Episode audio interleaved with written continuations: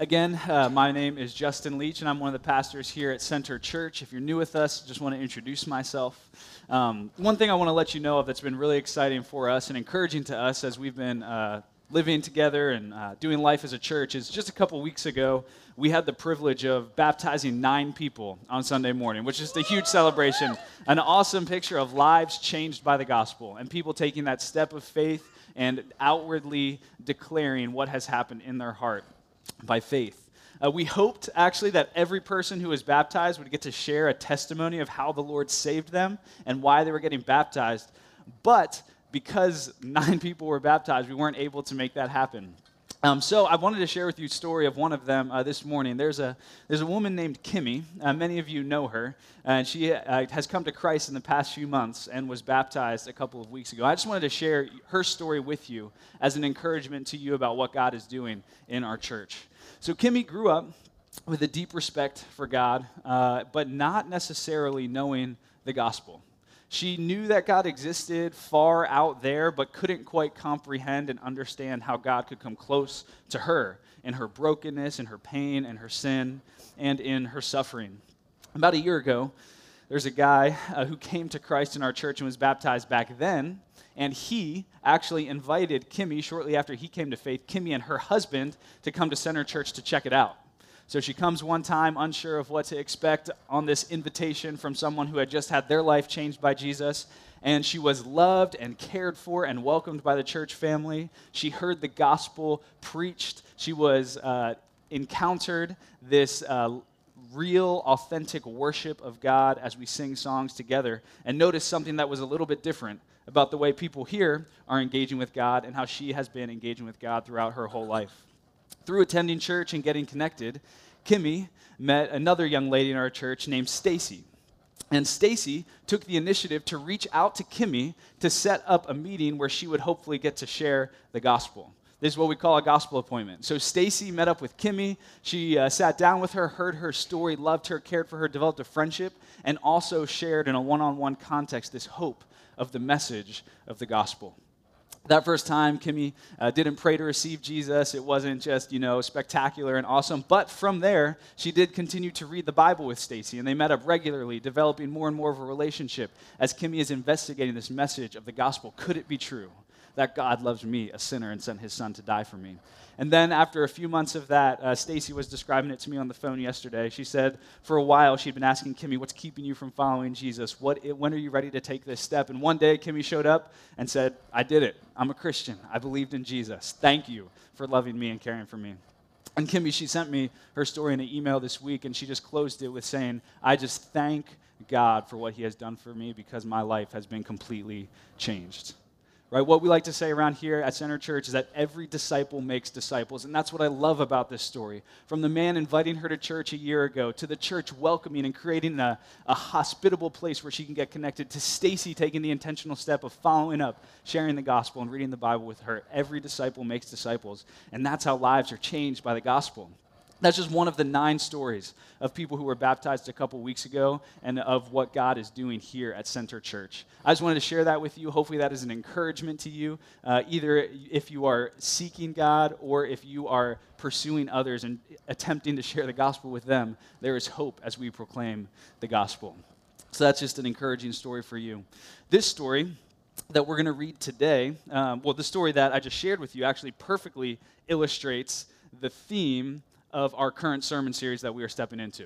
All right, last week we started a new sermon series. We're hopping back into the book of Acts. And we're calling this sermon series Acts Volume 2 because we were in Acts in the fall. Acts Volume 2 People Like You Empowered by Him.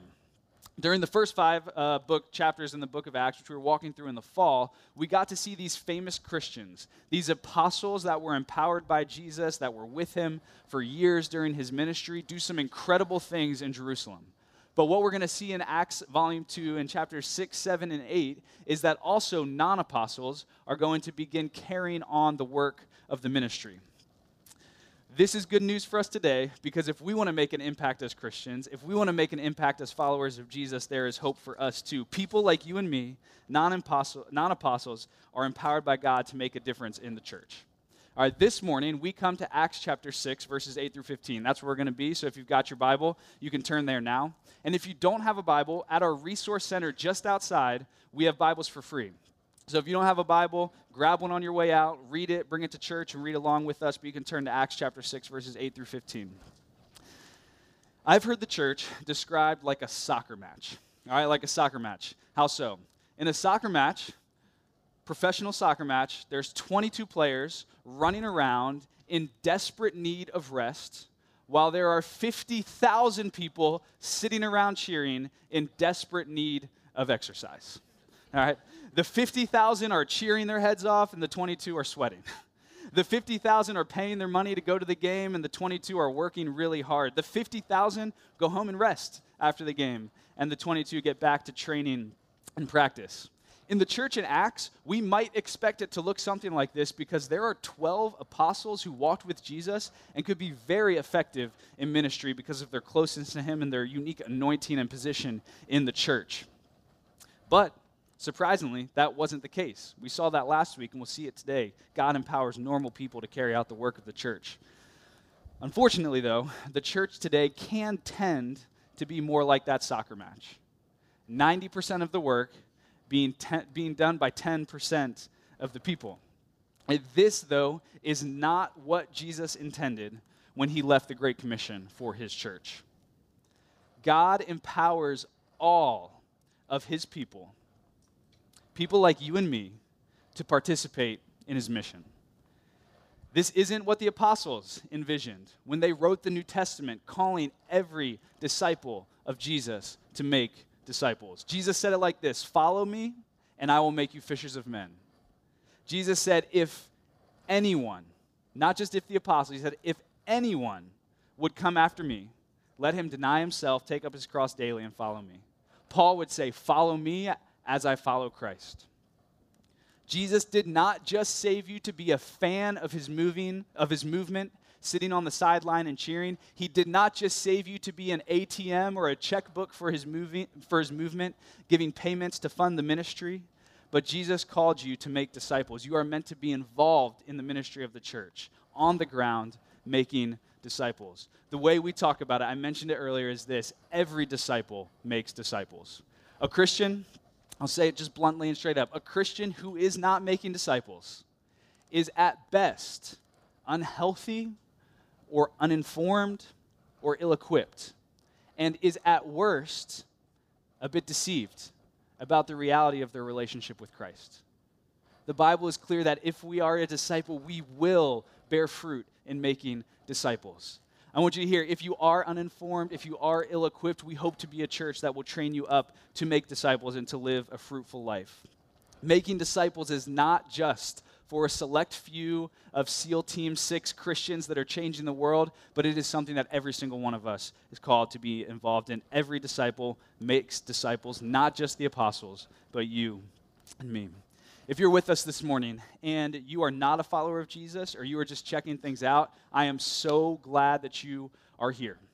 Uh, I'm glad that you are here because we are going to talk about a specific access, or a specific aspect of the Christian life and we're going to talk about a specific aspect of disciple making that we as Christians don't do the best job of and is not talked about very often. So you get a front row seat to seeing an important part of the Christian life that we don't have a ton of experience in.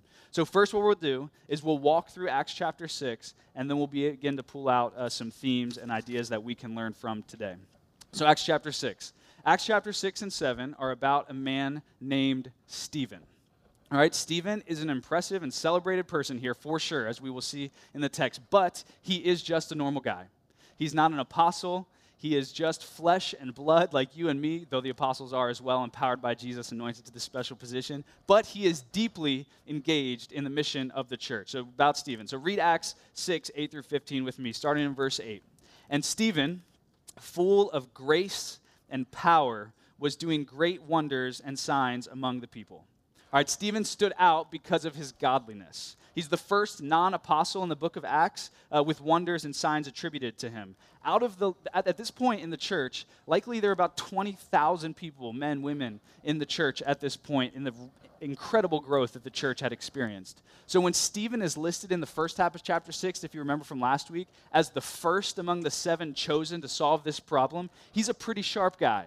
He is standing out because of his godliness, and he is chosen to step into positions of church leadership because of how uh, he is reflecting God to the world and the community around him. So Stephen is standing out because of his godliness. Verse 9 Then some of those who belonged to the synagogue of the freedmen, as it was called, and of the Cyrenians, and of the Alexandrians, and of those from Cilicia and Asia, rose up and disputed with Stephen. So who are these people that are rising up and disputing with Stephen? Synagogue of the Freedmen. This is a gathering of Jewish people in Jerusalem, likely made up of people who are ex slaves and their families, worshiping together according to the tradition that uh, the Jewish people were worshiping at that time.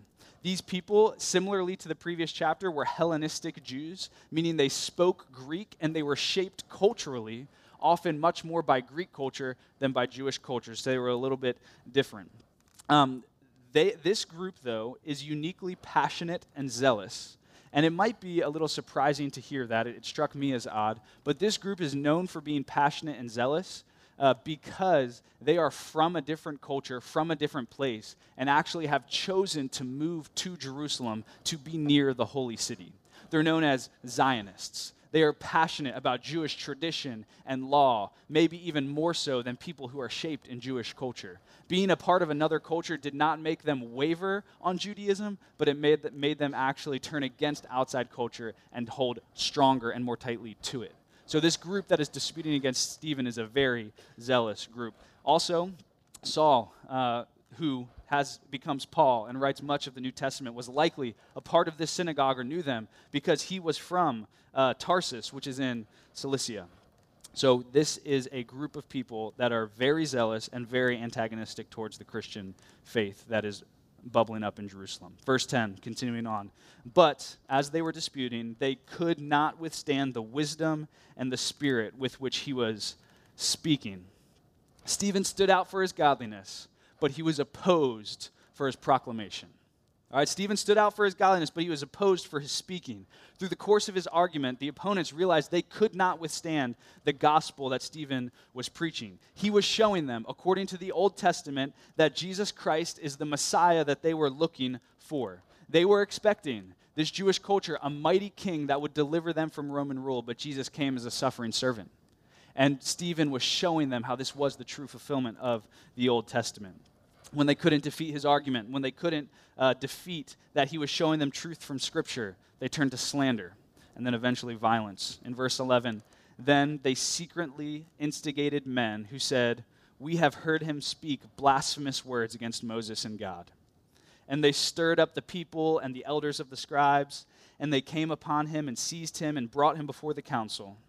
And they set up false witnesses who said, This man never ceases to speak words against the holy place and the law, for we have heard him say that this Jesus of Nazareth, Nazareth will destroy this place and will change the customs that Moses delivered to us. They set up a sham court with false witnesses. They accused him of blasphemy, which is a capital offense, punishable by death. Ironically, here they set up false witnesses, breaking the very law that they thought they were trying to uphold. And then verse 15, and gazing at him, all who sat in the council that was judging him saw that his face was like the face of an angel. Sitting before the ruling council, 70 powerful leaders with the power to take his life against him, looking to silence him, his face shone like an angel. God was with him. Stephen was a normal guy, not an apostle, and God empowered him to proclaim the message of the gospel and to glorify the name of Jesus Christ. Church, this is what I want you to hear today, too. Just like Stephen, you are empowered by God for evangelism. All right, just like Stephen, you are empowered by God for evangelism. Evangelism, though, is no easy task. In fact, as soon as you saw the title slide come up for this sermon, or as soon as I mentioned that word, you might have had a little fear creep up in you with the idea of sharing your faith with those who don't know Jesus. And what I want to say to you is that this passage is a gift from God for us. Because sharing our faith, practicing evangelism, is part of what it means to be faithful to Jesus. And this gift is a challenge, but also an encouragement for us to walk in faithfulness in this area. I'll start off by teaching what biblical evangelism is, and then we're going to take a look at a couple of realities of Stephen's experience of proclaiming the gospel and learn what we need to know so that we can be successful in evangelism today. All right, so first, what is evangelism. What is evangelism? I, I really tried this week to find a different word besides evangelism to use today because I know of the connotations that it has in culture that are negative and unhelpful and nobody likes it. But I couldn't find a different word because it describes exactly what we're doing. We are sharing the hope of the gospel with others. You may even ask, Justin, why do we have to talk about evangelism in church? Like, why do we have to talk about this? It is offensive, it is forward. Our culture does not like it. If I talk about evangelism, people frown upon it. Why are we talking about this in church? And I'll tell you this the reason we need to talk about it is because it's the main event in our passage today. And we bow to the Bible. The Bible does not bow to us. When something hard and challenging confronts us in the Bible, we address it straight on and learn what God has for us in it so that we can walk in it faithfully. Evangelism is exactly what gets Stephen in trouble in this passage. So we need to talk about it together this morning, learn from his example so we can walk in faithfulness as well. Much of the discomfort that you feel in evangelism, though, may come from a lack of understanding. So there are many objections to evangelism, both from Christians and non Christians in our world today. And most objections to evangelism boil down to this, I think. Ready? This is the objection it is unloving to force your beliefs on others. All right, we talk about evangelism. The number one objection that I hear is it is unloving to force your beliefs on others. Right? What I would respond to that statement with is I agree. I think if you force a, anything on anyone, it's probably unloving. But that isn't what evangelism is. In fact, it's a little bit of a contradiction in terms to force belief. Belief is an inward reality that we, uh, we believe. I don't even, couldn't even come up with different words to say that. And so we can't force someone into that. We could force someone to align with uh, behaviors that we want them to align with, but we could never force someone to believe. In fact, the Bible gives us the basis for the idea of the Western, in the Western culture of religious freedom right? Belief that is compelled from an outside force is not genuine belief in any way that the Bible talks about it, right? Belief that is saving, that is trusting in Christ comes from the heart and is a response of worship and of thanks, not something compelled from the outside. So when someone says it's unloving to force your beliefs on others, I would say I agree 100%, but that's not what evangelism is. What then is evangelism? And here's a definition for you evangelism is proclaiming the gospel with the aim to persuade. All right, evangelism is proclaiming the gospel with the aim to persuade. Let's break it down. Proclaim. All right, there's a quote falsely attributed to St. Francis of Assisi. You may have heard this before. Uh, people say that he said, Preach the gospel at all times, and when necessary, use words. The heart behind this is, is great. Our lives should embody the gospel that we believe, and we should display the love of Jesus in our actions. The problem is the gospel is a message, and it cannot just be displayed, it has to be proclaimed. We'll see in Stephen's life that he did display, he did live out the implications of the gospel faithfully as a godly person. But that in itself is not evangelism. Right? Salvation comes through hearing the word of Christ, the message of the hope of the gospel, and believing. Proclaiming is necessary in biblical evangelism. A quick note to encourage you along the lines of proclaiming. Successful evangelism for you, church, is proclaiming, not converting. Our role is to proclaim the message of hope. That's what biblical evangelism is. We can't convert people, but we can proclaim. We can, play, we can proclaim Christ. We can proclaim the gospel. So we proclaim. And then it's proclaiming the gospel. All right, gospel. It's a word in Greek, euangelion, that means good news.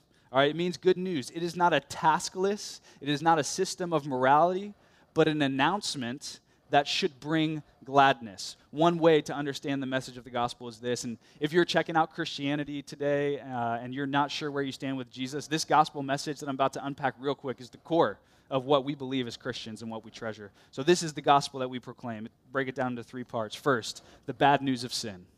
All right, the gospel starts with the bad news of sin. All have sinned and fall short of the glory of God. And because of our sin, we deserve an eternity in hell apart from Him as righteous punishment for our sin. That's the bad news of sin. But there is the good news of Jesus. God loved us and sent His Son Jesus, the God man, to pay the debt of our sin accrued by our sin by dying on the cross. And then He defeated the power of sin and death by rising to new life three days later the bad news of sin, the good news of what Jesus has done, and then the last thing is the necessity of response. Those who respond to Christ in trust, in faith, in repentance have new life, are adopted into God's family, receive the Holy Spirit, and gain an eternal inheritance. The gospel can be summed up just like this the bad news of sin, the good news of Jesus, and the necessity of our response of faith this gospel, this message of good news, is the power of God for salvation to everyone who believes. The gospel is a message of good news, of hope, of what Christ has done. We proclaim the gospel with the aim to persuade.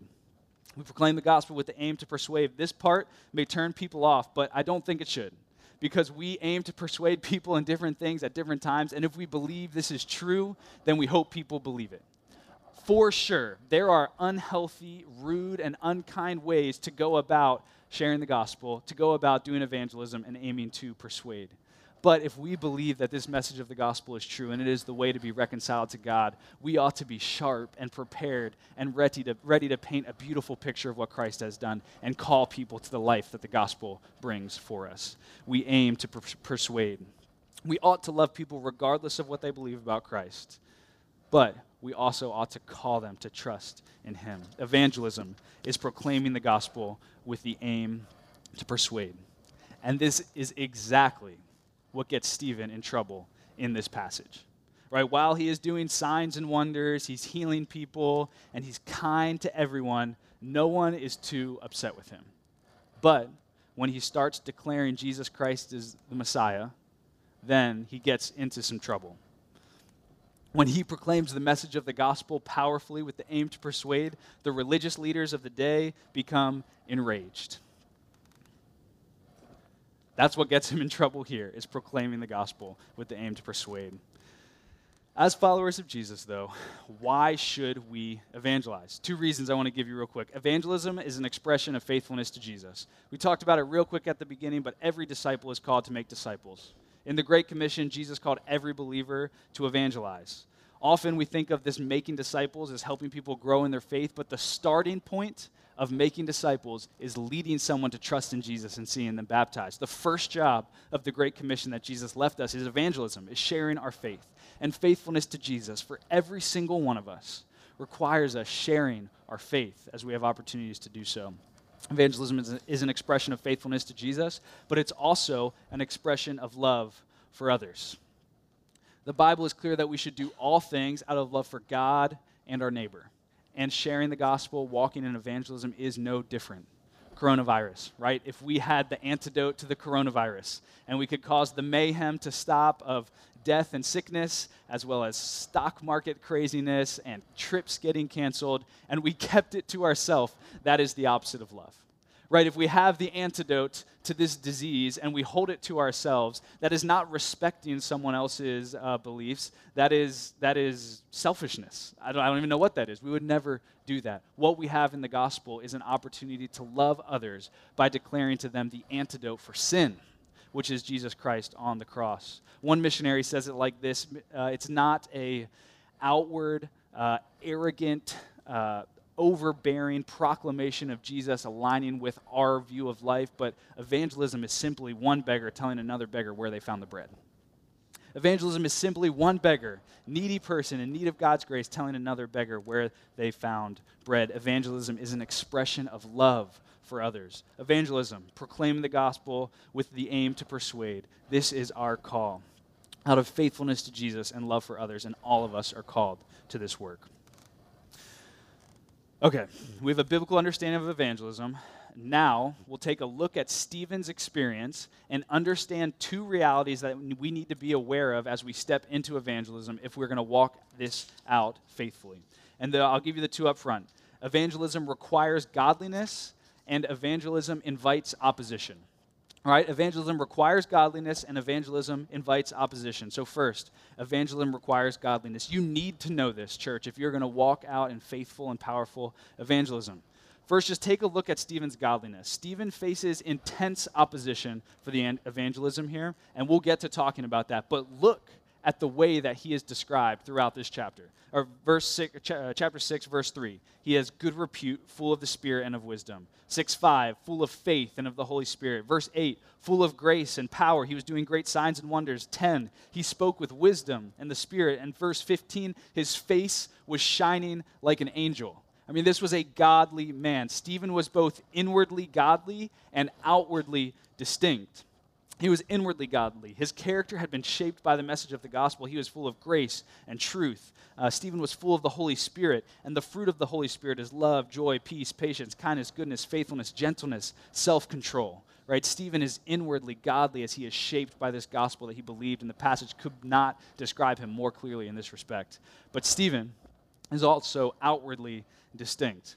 He was noticeably different than those around him, right? He stood out in this list. They're bringing him uh, up to serve in different ways. He performed signs and wonders. And then maybe the most obvious way is very different is his face shined like an angel in front of a council, right? He's just different than the people around him because of his godliness. Stephen's godliness was absolutely necessary for his evangelism. And godliness is necessary if your evangelism is going to be fruitful and effective too. And godly character is necessary for at least two reasons. A, godliness authenticates the message. All right? Your godliness authenticates the message. If you proclaim a message that Jesus is Lord, that you trust him over everything else, and then don't live in line with it, it guts the message of the gospel. It just guts the message of the gospel and its power. A distinct life authenticates a demanding message. All right, similarly, a worldly life undermines the message of the gospel.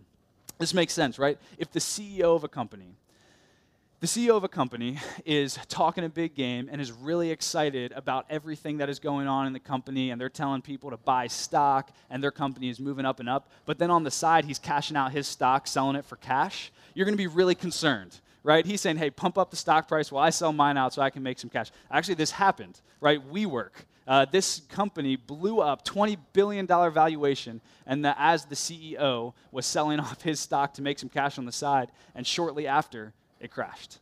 It was nothing, right? What he is doing is proclaiming a message outwardly, but directly contradicting the message by the actions that he is taking, right? If we had known what he was doing, we would not have followed his advice. In the same way, if you proclaim the message of the gospel, but live out of step with the gospel, it completely guts the message that you seek to proclaim. All right, if we say, I believe that I am a sinner saved by grace, I believe that, and then we live in pride and in arrogance toward others, people won't listen. They'll say, You say that you're a sinner saved by grace, but you act as if you're better than everybody else. You don't actually believe that. It guts the power of your message. If we say, I believe Jesus is coming back for me, he's coming back for his people, and then I live in worry and fear and nervousness and complaining, people aren't going to listen. If I say I believe that God has made me righteous in Christ, and then I live according to the standards of morality of the world, people are going to say, you don't, you don't believe that. If I believe that Christ has taken care of all my needs at the cross, but then I'm stingy and not generous, it guts the message of the gospel. A distinct life authenticates a demanding message, and a worldly life undermines it and, gut, and guts it. Godliness authenticates the message. Godliness is necessary for evangelism. Another way that godliness is necessary is that godliness sustains you in difficulty. All right, godliness will sustain you in difficulty when you start walking in evangelism and you face opposition. I mean, we see that in Stephen's life here. It doesn't only authenticate it, but it'll also sustain it. What gave Stephen the ability to stand firm in the midst of the opposition he faced? It was a trust in Christ. He was described as full of faith and full of the Spirit multiple times in this chapter. Stephen trusted the gospel and he bet his life on the truth of it. That is what faith is putting all of your eggs in one basket and holding and making no hedges or other bets to cut your losses. Jesus promised the Holy Spirit would give words for us to proclaim as we evangelize. Right? In Luke 12, uh, 11 and 12, this is what Jesus says, and it's pretty incredible looking at this story. It's this story. This is what he says. And when they bring you before the synagogues and the rulers and the authorities, right, right where Stephen is right now, when they bring you there, do not be anxious about how you should defend yourself or what you should say, for the Holy Spirit will teach you in that very hour what you ought to say. Right? Stephen was with God. He had a godly character, and that sustained him. He was full of the Holy Spirit. So, as he was put into opposition because of evangelism, he was ready to proclaim the message of the gospel that God spoke through him by the Holy Spirit. Jesus promised that as we fulfill the Great Commission and as we face opposition, he will never leave us or forsake us. He told us to expect opposition. If they treated him that way by killing him and putting him on a cross, he said, How much more will they do the same to you? He said, Expect opposition. Expect it. Uh, but that he would never leave us or forsake us. Remembering those truths, walking in faith, remembering the gospel, pursuing godliness, trusting those promises gives you power to sustain in the midst of opposition. Godliness sustains you in difficulty. It is necessary for evangelism. What does this mean for you? All right, what does this mean for you that godliness is necessary for evangelism? To be effective in evangelism, you must pursue godliness. This means you don't need to be perfect. All right, don't hear that with what I'm saying today. You do not need to be perfect. You are never going to get to the place where you can say, Look at how awesome I am, and that's why you should be a Christian. And I don't sin, so you can look at me as the perfect example. That's not what I'm saying here. You'll never be perfect this side of eternity, and you share Christ even in your imperfection, magnifying his grace. So, so what I'm not saying is that you need to be perfect. But what I am saying is that you do need to be changed by Jesus your life does need to be different and distinct. And when you proclaim the message of the gospel, if you are living in a way that constantly undermines what you believe, you won't have the power and the, um, the trust to proclaim a gospel that people will believe when you speak it. Do you right now live a life that embodies the message of the gospel? Maybe a better way to ask that would be Do you live a life right now that is imperfect but slowly growing more and more day by day to embody the message of the gospel. Generosity. Are you quick to serve others at great cost to yourself? Right? Do you embody the message of the gospel? Grace. Are you patient? All right, are you patient and forgiving with that one coworker that everyone knows is difficult? Right? Are you patient with them, showing them the grace that has been shown to you? These traits of a life changed by the gospel are necessary if our evangelism is going to have effectiveness and power evangelism requires godliness. If right now you think that you are not embodying the gospel and you are undermining the gospel in some ways uh, by how you live, uh, there is hope. You can grow in godliness. And the way to do that, more than anything else, is consistently be with Jesus. Just consistently be with Jesus and you will grow in godliness. The more you are with him, the more he's going to rub off on you. All right, evangelism requires godliness, and godliness comes from being with Jesus. So every morning, spend time with him. And like Moses when he met with God, and like Stephen when he met with God, your face will shine. And you will be distinct, and that distinct life will authenticate the message, and your godliness will sustain you when you face opposition. All right, godliness is necessary if you are going to live an effective life in evangelism. Evangelism requires godliness. Without it, you won't have the courage to evangelize and you won't have the power to speak. I have found, though, that many people expect evangelism to go something like this. If I do all the right things and I s- explain every contradiction, or not every objection in the right way, uh, and I do it, you know, kindly and with uh, seasoned with salt, as the Bible would say, then I will never face any opposition, right? If I can just say the right words, I won't face opposition. But that could not be further from the truth. The second reality that we see in Stephen's life is that evangelism invites opposition. All right, evangelism invites opposition, and you need to know this if you are going to live a life faithful in this area because it will be easy when you face opposition just to back out. But if you expect it and know that it's coming, you'll be prepared to handle it. So, what kind of uh, opposition does Stephen face for his evangelism? All right, it starts with simple disputing, then he gets put on trial, and eventually next week we are going to see that he is killed for proclaiming the message of the gospel. Stephen faced opposition because he proclaimed a gospel that utterly devastated Jerusalem's worldview. All right, Stephen faced opposition because he proclaimed a gospel that utterly devastated Jerusalem's worldview. How did the gospel devastate Jerusalem's worldview? Well, we see. As we see in the false accusations that the Jews levied against Stephen, the temple and the law of Moses were very important to them when they sought to get the people the most riled up, that's the accusations that they brought, right? He's speaking blasphemous words against Moses, against God, and against the temple, against the law. They are very passionate about these areas. For hundreds of years, Jewish religious, relational, community, cultural life were centered around one idea works based righteousness. The temple and the law of Moses were the center of this idea, how they worked this righteousness out and earned a self righteousness before God. And these Jewish people thought that they were doing a really good job. Uh, Jesus came and spoke against this. One example is Luke 18. I'll read a parable that Jesus taught real quick. Luke 18, 9 through 14. He told this parable to some who trusted in themselves that they were righteous and treated others with contempt.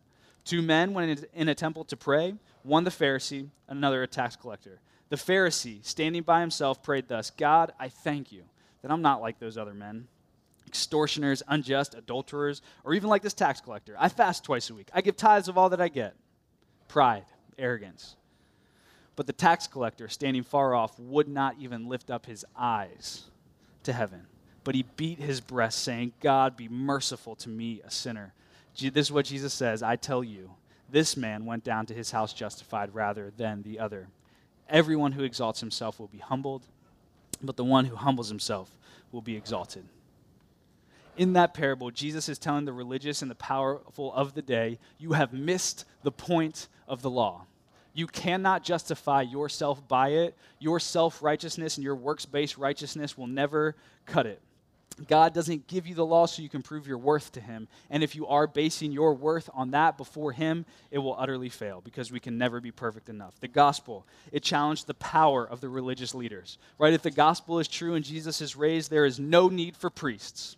Every one of God's people has access to God through Christ the economy of Jerusalem is brought to its knees. There's no need to buy sacrifices. Jesus was the perfect sacrifice once and for all. The traditions and customs of the culture are torn down in the gospel, and their fundamental understanding of how God relates to the world is destroyed. No longer self righteousness, but gift righteousness from Christ. The gospel utterly devastated Jerusalem's worldview. It brought everything down dominated their most deeply held beliefs, the structure of their lives and their economy, and they responded with rage. The gospel message that Stephen preached ripped the rug out from under Jerusalem, and they responded with violence. He faced opposition because he preached a gospel that utterly devastated Jerusalem's worldview. The reality is that as we proclaim the gospel, the gospel utterly devastates the American worldview too. So, no matter how clearly you speak, no, how, no matter how gracious and loving you are, you will face opposition as you share the message of the gospel. The fundamental worldview in American culture today is expressive individualism. Some of its slogans include You do you, be true to yourself, follow your heart. All right, one pastor, theologian, author defines it like this The purpose, this is expressive individualism, the purpose of life is to find one's deepest self and then express that to the world, forging that identity in ways that counter whatever family, friends, political affiliations, previous generations, or religious authorities might say. We see this fundamental worldview play out all over culture in so many different ways, but one area that we see this is in divorce. Our divorce is just an the explosion in divorce is an expression of this expressive individualism in our culture. 42 to 45% of marriages today end in divorce. Let that number sink in. Just about one in every two marriages end in divorce. And there are legitimate reasons for divorce safety from abuse and sexual immorality, for sure. But the vast majority of these divorces are just irreconcilable differences. I no longer feel fulfilled in my marriage. I need to be true to myself, follow my heart, leave my spouse, and find happiness. Right? When you preach the gospel, the gospel utterly devastates this worldview, and no matter how kind and gracious you are, at times you will face opposition. Foundational to the message of the gospel is this we are sinners, corrupt and twisted.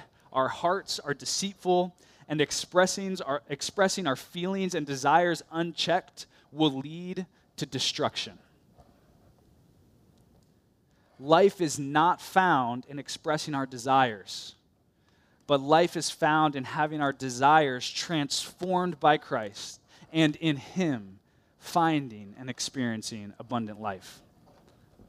Even if you do all of the right things, say it in the right way, are full of grace and truth, when you proclaim the message of the gospel of Jesus Christ, it is going to pull the rug out from under expressive individualism we don't express ourselves, we submit ourselves to Jesus Christ who loved us and gave himself for us. And because of that, you will face opposition as you evangelize. Some people will trust Christ, but many will oppose you. Many may will laugh in your face. Some may call you a bigot. Some might not even give you the time of day because the gospel is going to confront the culture of the day. The reality that we learn from Stephen is that evangelism invites opposition, and this is as true today as it was then. If we are going to be faithful to walk in opposition, we need to be walk in evangelism, we need to be prepared to face opposition. So what have we learned today so far? First, biblical evangelism is proclaiming the gospel with the aim to persuade. That's what we're all called to. Every one of us is called to participate in that. One reality that we learn from Stephen's life is that evangelism requires godliness, and the second is that faithful evangelism invites opposition. Now, there are two groups of people I need to speak to as we close out today. Some of you here today uh, do not have a relationship with Jesus. All right? You do not need to worry at all about going out and sharing the message of the gospel this week and starting to walk in evangelism. You need to trust in Christ for yourself. I have one question for you this morning. One question I want you to wrestle with. I would love for you to come tell me your answer. If you're here considering Jesus today, I want to hear from you. What is keeping you from repenting from your sin and trusting in Jesus today? What stands in the way? What objections, what questions, what concerns, what unbelief? What stands in the way from you trusting in Christ right now? Jesus has done everything necessary for your salvation. The sin debt that you have accrued by rejecting Him and stiff arming Him, He went to the cross for you. Jesus has done everything necessary for your salvation. All you need to do is trust in Christ. We are so glad that you are here learning about Jesus and the hope of Christ, but what is keeping you from following him? I, or the person that brought you here, would love to chat with you after the service and just hear where you're at. Explain more of what we believe and why we believe it as we proclaim the message of hope to you, and then see what God does in your life. Others of us are walking as followers of Jesus already. My challenge to you today, and the challenge from Scripture, is this take a step to share the gospel. All right, take a step to share the gospel. Here are a couple of ways that you can take a step toward walking in evangelism and obeying this call of Christ on our lives. One, invite a friend to church and then chat about it after. All right, this is one way that you can take a step in evangelism. Invite a friend to church and talk about it after. This is a great step to take in, evangel- in evangelism. I hope that eventually you can grow and be able to share the gospel, you know, in a coffee shop, and there's different ways to do that as you grow in confidence and being able to speak with clarity. But a great way to share the gospel is to invite someone to church. Josh and I try to preach the gospel in a way that's clear every time. So if you want somebody to hear the message of the gospel, bring them, and we will hopefully get it to them faithfully. That's one step you can take. Another step that you can take, especially if you're in a discipleship group here at Center Church, is you can start an evangelistic Bible study together. We have a great resource at our resource center called One to One Bible Reading. And it'll walk through really practically how to start reading the Bible with all sorts of people and non Christians included. One thing that you can do as a D group is pair up or start praying that you would be able to start an evangelistic Bible study in your neighborhood, in your dorm room, in your office, and seek to have people just like Kimmy and Stacy encountering the Word of God week by week in relationship together. Just a couple steps that you can take. Knowing these realities about evangelism, though, that we saw in Stephen's life and having action steps very clearly doesn't make evangelism easy, though, right? As I mentioned at the beginning, evangelism is terrifying and fearful, and it probably strikes the fear of God into our hearts more than anything else in the Christian life at times. These are the questions that we need to ask Is it worth it? Right? Is it worth it for me to share the gospel? Why is the awkwardness of initiating spiritual conversation worth it? Why is the risk of facing opposition worth it? Why was it worth it for Stephen to give up his life because of evangelism? Why? And this is the answer because Jesus gave up his life for us. Jesus gave up his life for us. When we were far from him, uninterested in him, Jesus gave himself to the cross. He came to us and he gave his life for the world so that whoever would believe in him can have life. When you had no interest in him, he had interest in you. And now, because of the gospel, Jesus promises never to leave us or forsake us. Jesus was forsaken on the cross so that we who trust in him will never be forsaken. We go, we share the gospel, we step into discomfort because we trust Christ and we desire his name to be glorified above everything else we pray that more and more people would worship him and give him the glory and the honor that he deserves. So we step into awkwardness and discomfort as we trust him. He gave himself for us. So in response, we say, Jesus, I give myself for you. For some of us, like Stephen, that might mean moving across the world to a dangerous area and facing intense opposition. For others of us, that might mean stepping across the hall crossing a couple social boundaries that are a little bit uncomfortable and telling people we love you and this might be uncomfortable, but I need to share with you this hope of the gospel of Jesus Christ. In thankfulness, in a desire for his name to be glorified, in a hope for many people to find salvation in him, we lay our preferences down to proclaim the message of the gospel and bring glory to his name. We proclaim the gospel with the aim to persuade because Jesus has saved us. As the song we are about to sing says, though some should curse me for your name, I have no fear. I have no shame. You stand with me for all my days, my ever only Jesus. Church, it is my prayer that we will walk faithfully in evangelism. This is hard, this is challenging. I want to equip and to serve and encourage you. Jesus calls us to this work, and we have a chance to impact people in Charlottesville with the message of the hope of the gospel. I'll pray. Father, I pray to you,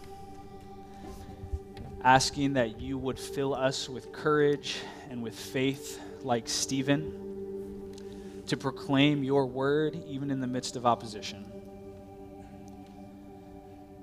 I pray that we would not just follow you when it is easy, but we would say yes to you even when we are called to do something challenging like share the gospel with people who are not looking for it. God, we thank you that you have saved us. We thank you that we are your children. I pray for our church that we would be so captivated by your love and your grace and your mercy toward us that you would be so precious that the things that we hold on to in this world that keep us from sharing our faith with others would fall away. God, make our faces shine like Stephen. Let our mouths sing of your gospel like Stephen. And give us opportunity to share the gospel, to see people come and know you, and to see a movement of disciple making disciples happen at UVA in Charlottesville. Father, we pray that you would bring this to pass using us, using other churches here, using your people. In Jesus' name I pray.